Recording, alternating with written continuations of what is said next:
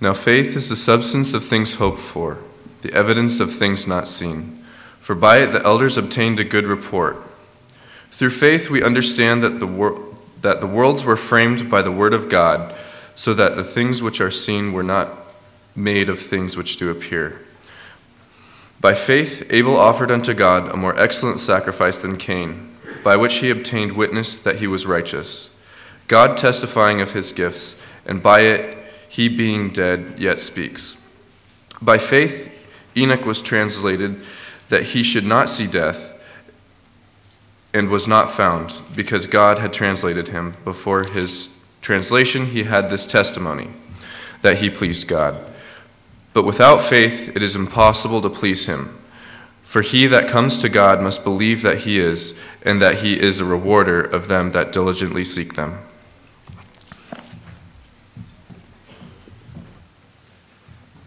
Pretty soon I'm going to have to be carried up to the platform. I'm looking for that day. Six men coming down the aisle.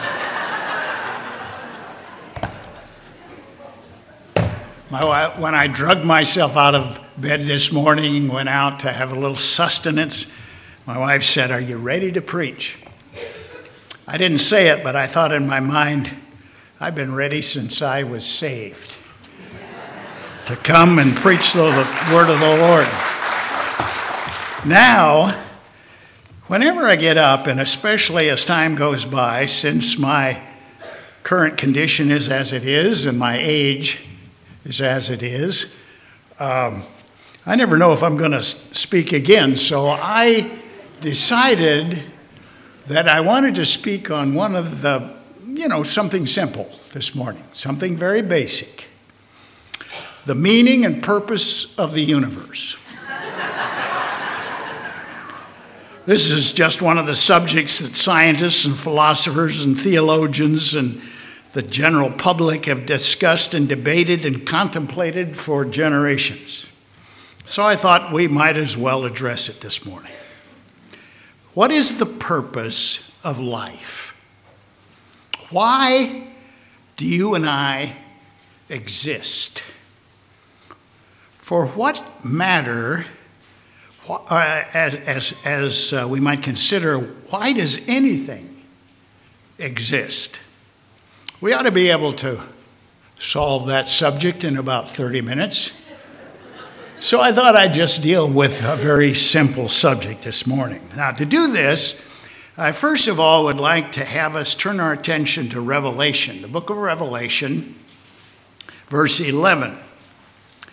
And uh, it's interesting that uh, in, the, in the scriptures we have this statement by that chorus in heaven singing to the Lord and giving an answer to this basic question Why does anything, why does everything exist? Why do you exist? Why do I exist? And it answers the question. In the King James Version, it reads, Thou art worthy, O Lord, to receive glory and honor and power, for thou hast created all things. Now, notice this last statement. And for thy pleasure they are and were created. Let's answer the question. In the New Living Translation, it reads, You created all things, and they exist because you created what you pleased. Interesting.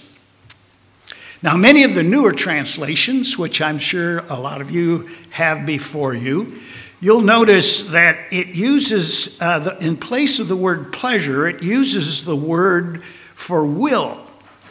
Because of God's will, all things exist and were created. So we have a linkage here. We have a connection between the desire of God and the decrees of God. It's an interesting and very important connection. What God wants, in the sense of what He desires, in many cases may be even more significant than what God decrees. may be more important for us to be seeking what God wants, or we could say His pleasure, more than it is the, I guess you'd say, the popular concept of His will relating to decrees or demands. And we see in Revelation 4:11 there is a distinct linkage then between God's will and that which pleases God. That's why in the, the, the scriptures we have this expression in Revelation 4:11. The word thelema is a is the word that's used. It's used some 64 times in the New Testament, and it's a word that is most often translated by the simple word will, as in the will of God. It's a word that speaks of choice or purpose, a decree. But it also carries within it the concept of God's desire or pleasure. It is His will, it is His pleasure. That is the basic reason why anything exists.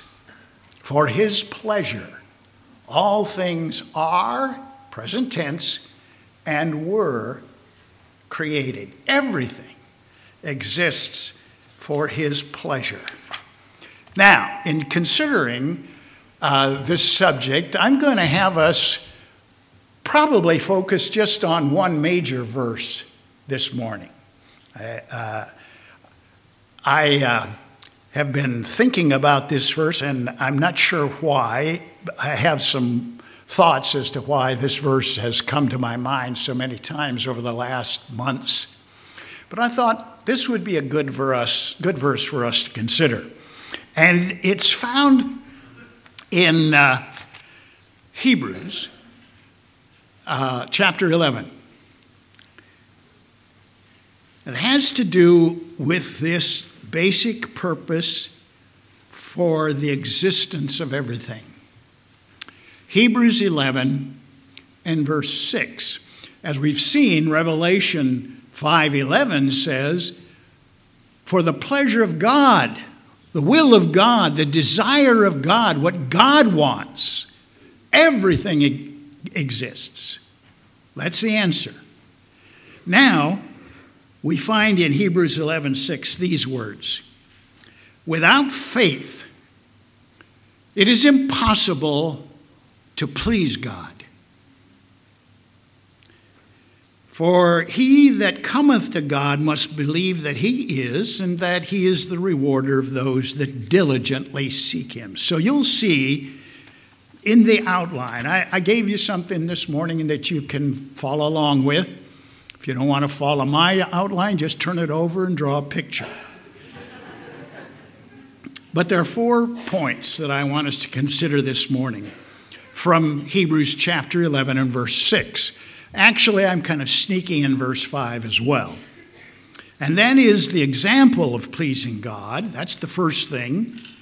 The essential to pleasing God, the elements for pleasing God, and then finally the eagerness of pleasing God. Fundamental to all four of these considerations is the overarching theme of Hebrews 11. And those of you who've been Bible students for a while, you know that the overarching theme of Hebrews 11 is what? Faith. It starts out faith is the substance of things hoped for and the evidence of things not seen. It ends with this expression these were all commended for their faith. And in between, we have this honor roll of heroes of faith. And one of those heroes of faith is referred to in verses 5 and 6, a fellow by the name of Enoch. Now, we don't know much about Enoch. He is the example of faith in relationship to pleasing God. That's the first point in the outline. He's the example. Uh, he's only referred to four times in the Bible. Uh, the main reference of our first reference is in Genesis 5 that talks about him. And then we have reference in Luke 3 and in the book of Jude and in this verse in Hebrews 11.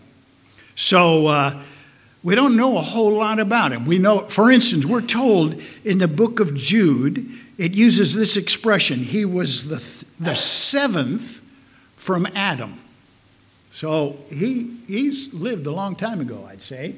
He was the seventh from Adam, and you can read that in Jude, uh, the book of Jude. In Luke chapter 3 and in Genesis chapter 5, it uses this uh, expression or makes note of the fact that Enoch was the father of Methuselah. So that brings him back a long way. He, uh, Methuselah, of course, we always like to refer to him as the oldest man referred to in the Bible, maybe the oldest man ever, old Methuselah. And his father was Enoch. So that's the person that's being talked about. This is the person that's used as an example for us. Consider the subject of the reason for, for the universe, reason for the cosmos. Why do they have all those billions of galaxies out there? And why are there ants? And why are you here? And why am I here? According to the pleasure and will of God. So, Enoch is example of this concept.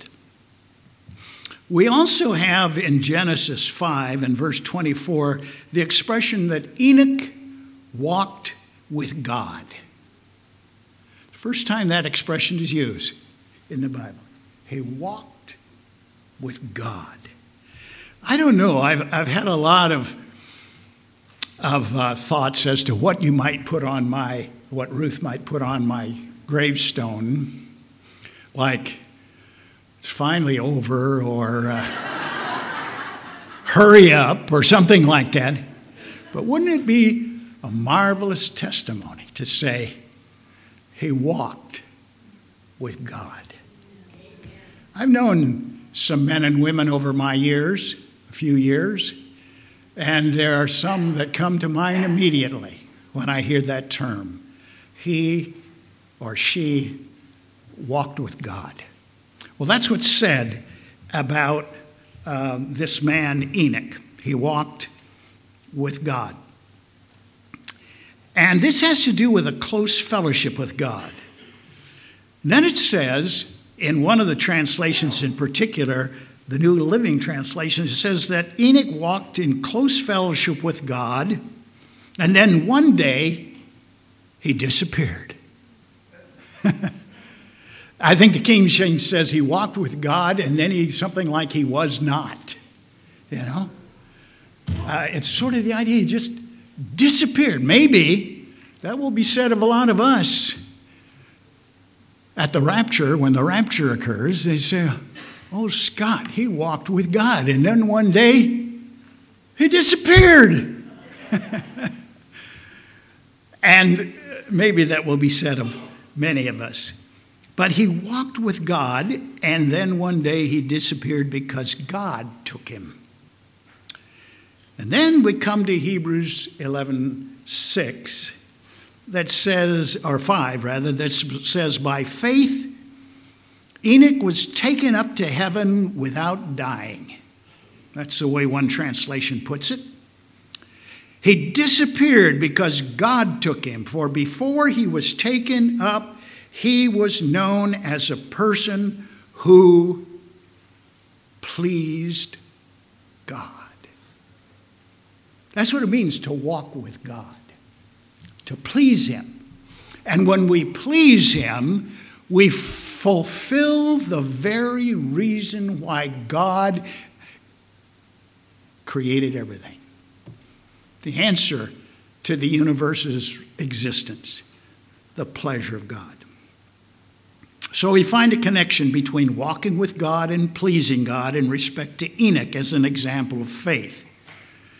And what this, with this in mind, let's go to the second point. I always like to move on to the second point. Uh, that's why I like to have an outline so that you know that we actually have an intention of going somewhere and eventually concluding somewhere. But from Enoch as an example, we go on to what might be called the, uh, the uh, essential faith, of faith. in relationship to pleasing God. If the reason why everything exists is because of the will and pleasure of God, then we ought to ask the question what is necessary to please Him? Enoch pleased Him, and because he pleased Him, we're told God took him one day. All of a sudden, where's Enoch? He was gone because he pleased God. He lived up to his purpose for being created. So there's an essential that is spoken of here very clearly in the very first statement of Hebrews 11:6, our primary verse this morning. Note what the essential is. Uh, these points are not only for the purpose of making progress, but these points are there to make a, a point. And this point is that it says in Hebrews 11:6, without faith, it is impossible to please God. Wow. Do you ever stop to think about that? I've been thinking about, like I said, for some reason, God has put this verse on my heart for months now. Uh, and to go through each of these words and each of these concepts. The challenge I had in coming up with a, this message this morning is what am I not going to say? What, there's so much to be said, but the first thing is Without faith, it's impossible. Now, the word impossible here, uh, the word that is translated impossible, is a negated form of the word for power. It's actually the word, interestingly enough, uh, that we use, uh, that was used to name this invention by Alfred Nobel, Nobel. Dynamite. Dunamis is the original word. And it's negated by saying uh, no power. Literally, it means completely without any power. It means absolutely without any possibility. It means having no dynamic or ability at all. Have you ever felt that way? I have on a few occasions where uh, maybe I've been extra tired or I've exercised, that was a long time ago, I exercised so much that I couldn't even lift my arms. I just impossible. I just so weak I had to sit down. Now it doesn't come from exercise, it comes from li- living. I just have to sit down. But the meaning that faith is absolutely the essential key to fulfilling our very reason for being. Without faith, it's impossible to please God. And without pleasing God, it is impossible for us to fulfill the reason for our existence. That would make it a pretty important subject, wouldn't you think? Faith. So I thought as I was preparing this message over the last few months in particular, and really in some respect throughout my whole Christian life, what is faith? Now, we could spend, of course, a lot of time just on this subject, but I want to just emphasize three vital components of faith this morning in asking our question what, what's included in faith? First of all, of course, belief or faith involves intellectual affirmation of something. If I were to say to you, Do you believe me? Do you believe me? For the most part, your response would be in relationship to uh, affirming the information that I've just given. Uh, it would be an intellectual affirmation or confirmation of what I've said. Yeah, I believe you. Or if you don't believe me, you'd be rejecting intellectually what has been presented. So that's one of the, as a matter of fact, the reason I mention that is because oftentimes, we are uh, we, we're inclined to make that the principal aspect of faith having an intellectual affirmation of truth that's only part of the picture that's only part of what it's talking about here when it says without faith it's impossible to please god to live up to the reason why you are here and i'm here it does involve intellectual affirmation, but it involves other aspects as well. For instance, It also involves what I call willing acceptance. One of the synonyms for faith is trust. Trusting, you know, in the sense of accepting something. You can affirm something intellectually, but faith also requires or demands that you willfully accept it. Do you believe me? Um, yeah, I guess so. Well, then do you accept it? So you have the, the process of willing affirmation, but also the idea of willful acceptance. But then there's a third, and that I've called emotive activation or emotive action. See, we're talking about those three elements of what you and I are personally in our spirit, in our soul. We have intellect, we have emotion, we have will. All three of those components are included, I believe, in this expression without faith. It's impossible to please God. Now I was thinking, how could we link those two together? I've got to watch my time here because I've only got about an hour left. when I was in the process, I, I used to say when I was young and growing up, uh, in the process of growing up in Omaha, Nebraska, that place is hardly ever referred to except in uh, the history of D Day, and then it's a beach instead of a city. But I grew up in Omaha, Nebraska. Well, actually, as many of you know, Carter Lake, Iowa, which is an integral part of Omaha, Nebraska. Anyway, we used to go out in the summertime to Peony Park. It was on the edge of town, we thought. You had to transfer several buses and you could get out of there. And they had a beautiful, I guess you'd call it a almost a private lake there with a beach. It wasn't really a swimming pool, but it was a huge swimming area, uh, man-made swimming area, and had sandy beach and so forth. And we used to go out there, spend a whole day at Peony Park, uh, frolicking in the water. And at Peony Park, as in many places that maybe you're familiar with, there was a high dive platform. I don't know how high it was. I think it was 5,048 feet high. in my mind, at least. Somehow that came to my mind in regard to understanding this, this concept of faith. Do you believe me?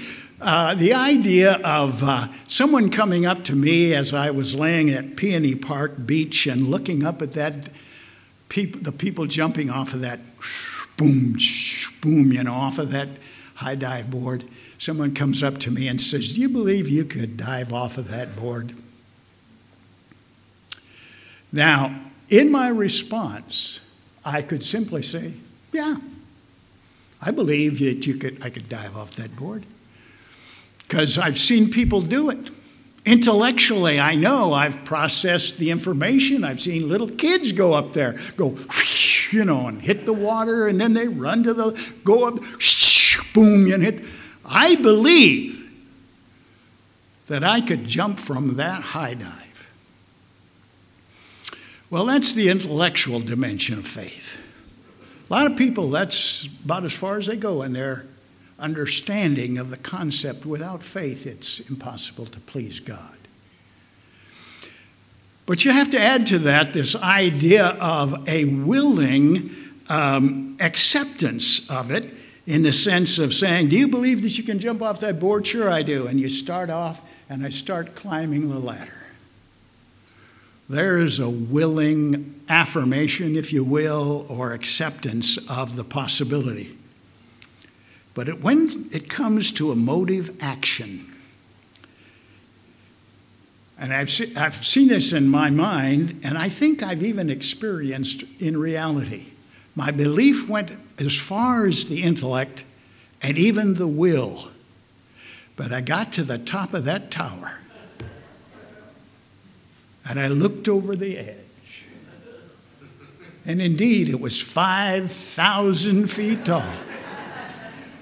I've seen it happen on The little kid goes, I can do that, gets up to the top, or some adult, it doesn't have to be a kid, and looks over the top, and they beat it down that ladder about as fast as they can. Action. Scripture uh, uh, talks this about talks about it in the sense of the obedience of faith. Intellectually, willfully, and emotionally. Without faith, it's impossible to please God. So we are making practice. Uh, this, that's how faith is fully actualized in our life. Now we're applying it not to just diving from a high dive board, we're talking about faith in relationship to God. Sometimes, well, not sometimes, it involves an intellectual concept process. It also involves an active will, and it surely must involve a, uh, an action of our emotion, of our just, you know, getting to the top of that board and running and closing our eyes if we have to, but we just whoop, push, you know, throw ourselves out into the wind and into the air and into nothing with the understanding that there's something there to take care of us. Well, that brings us to point three. See, we are making progress. And that is the elements of faith in pleasing God. The essential of faith in pleasing God is absolute. It's impossible to please God without faith. So there are two essentials that are spoken of in Hebrews 11. Without faith, it is impossible to please God because anyone, and everyone for that matter, anyone who comes to God must what? Must believe that He is and that He rewards. That's very simple. I've kind of thought of it over the last weeks and months. I've, I've tried to reduce this to these two concepts two essential elements of faith. That to please God, we must have faith. And we must have faith in His presence and in His providence. Okay? Coming to God first requires belief that He is. I like to think of this simply. I, don't know if this is a word, probably not. I make up words once in a while the isness of God. That He is. That's what He says, that's the first thing you need to believe, is that He is. The first two references to the presence of God in the Bible are in Genesis 3 8 and Genesis 4 16. One of them has to do with. Uh, uh, with uh, Adam and Eve hearing the voice of the Lord walking in the garden, and uh, and uh, they at the end of it says that uh, they uh, they hid themselves from the presence of the Lord. What a silly thing to think. Suppose I went down there and I hid under that pew and said, I'm hiding from God. And it was like a little kid playing hide and seek. Their, I mean, you can see their feet, or you can, you know, you can, and uh, sometimes they even go, you know, make a little noise so you can find them.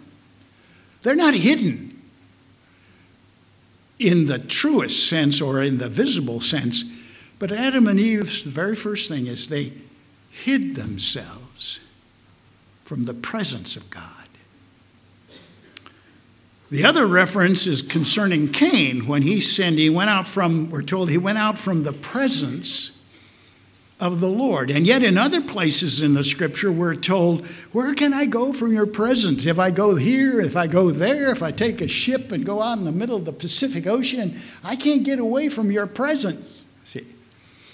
So we have this kind of conflict in some respects but it's this idea, these verses at this, this term presence of the Lord relates to communion and fellowship with God and, his, and knowledge uh, of Him. And so to believe in His presence or His isness is to have the belief that God is ever near.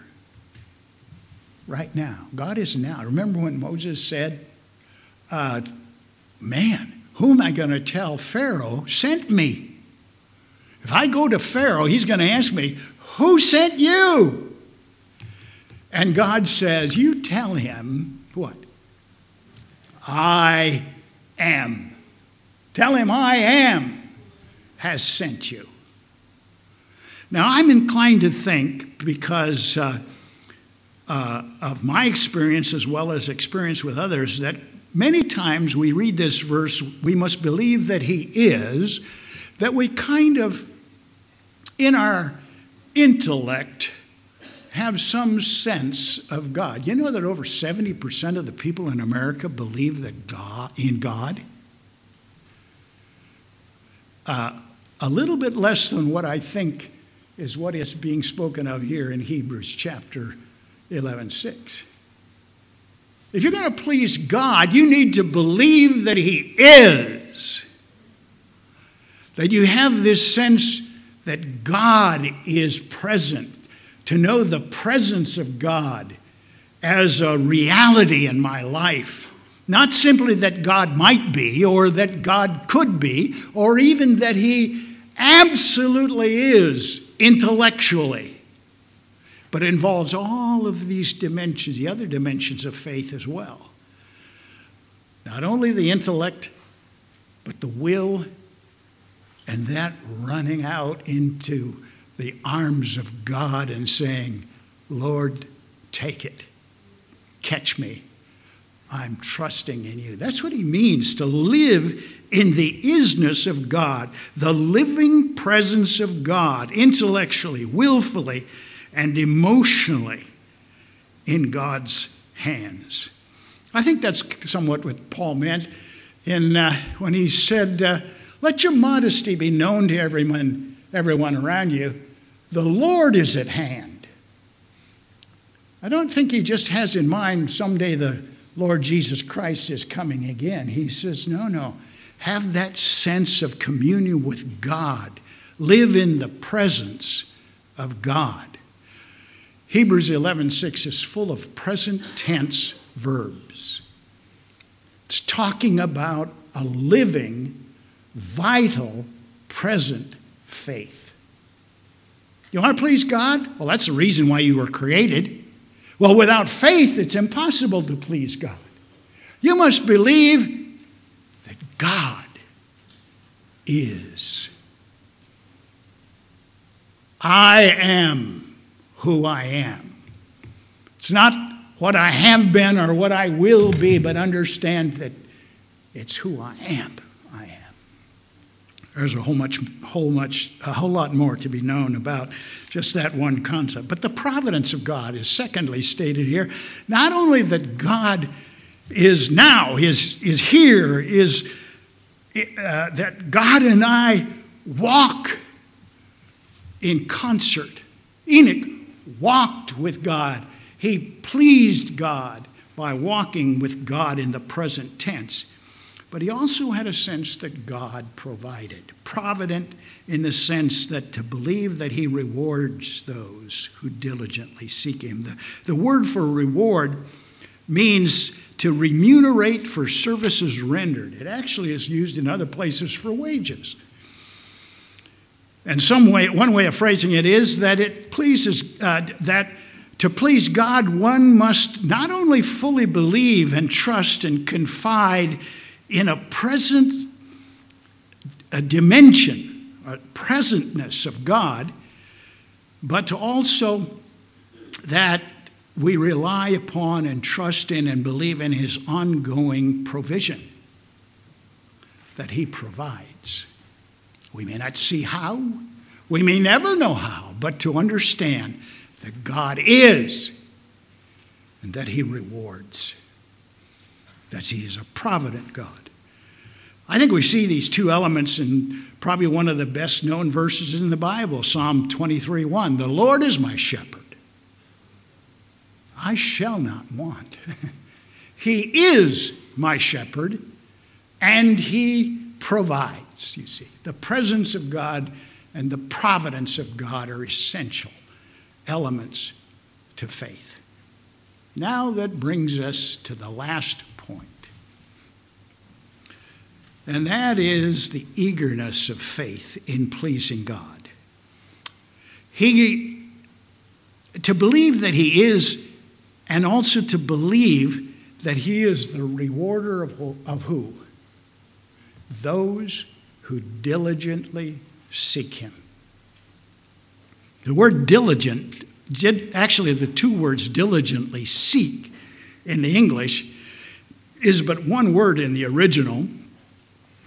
And it is a compound word, as many words in the original are, the root word being uh, to endeavor, to, uh, to work at something, to inquire, to search.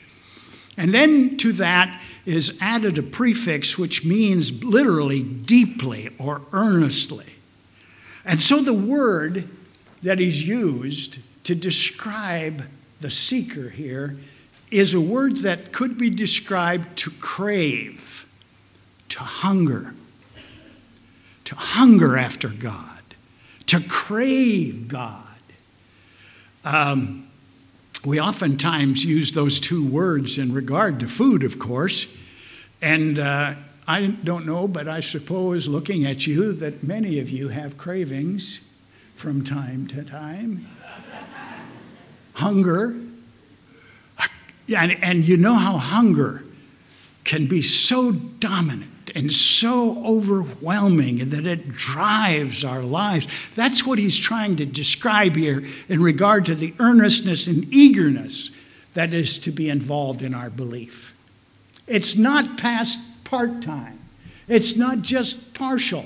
He says to believe that God is and that he rewards those who crave him, who hunger for him. Where they long. Isaiah, let me read a couple verses here. You got time. Psalm 37 4. You know that. Some of you know it. You may not know where it is, but you've heard it. Delight yourself in the Lord, and He will give you the desires of your heart. We kind of reverse it when we talk about, quote, the subject of the will of God, that somehow if we find out what He uh, what his will is, then we will choose whether or not to delight him.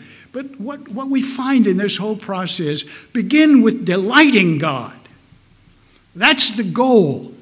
It's not me, it's God who needs to be delighted. And then he is, and he is the rewarder of those who diligently seek him.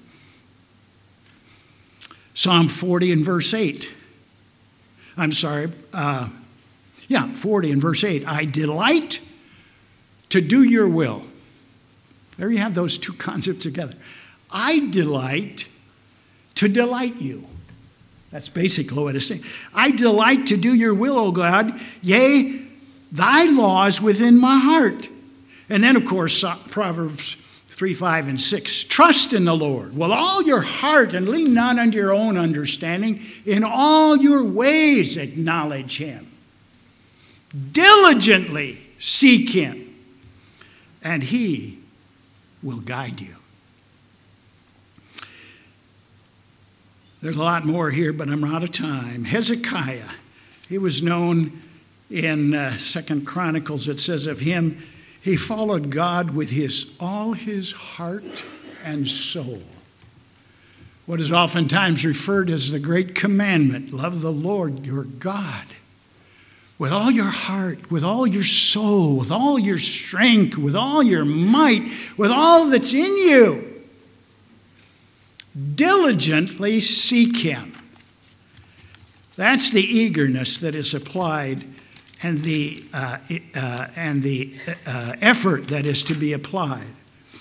At a time when people have hundreds of applications on their phones and computers, seeking God is often viewed as just one of many applications to life.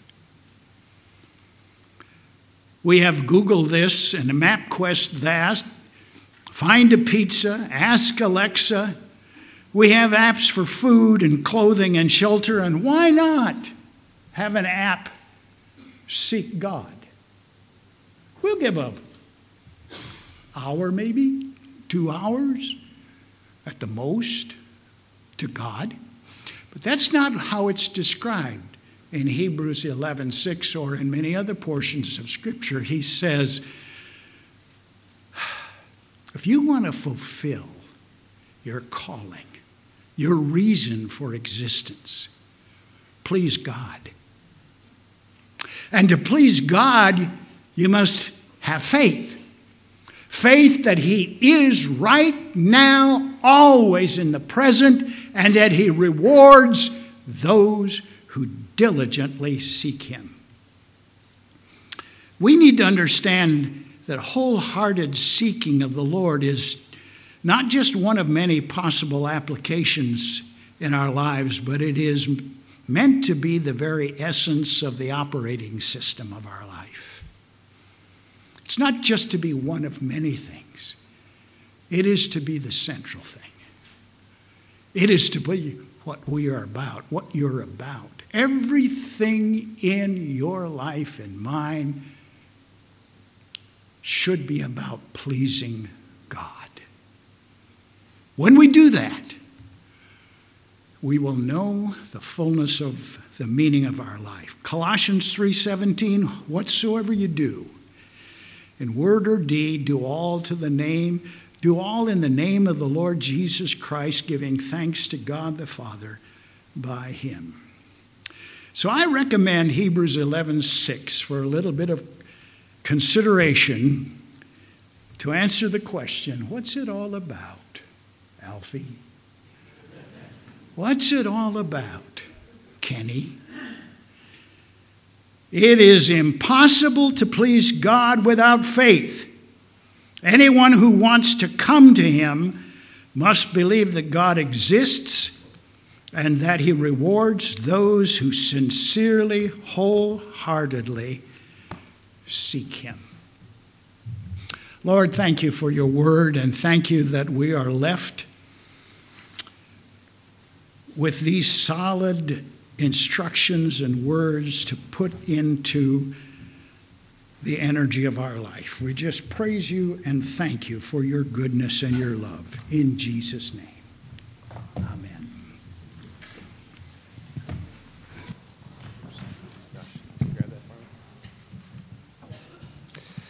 Thanks so much, Pastor Ken. What a blessing to have you share with us today.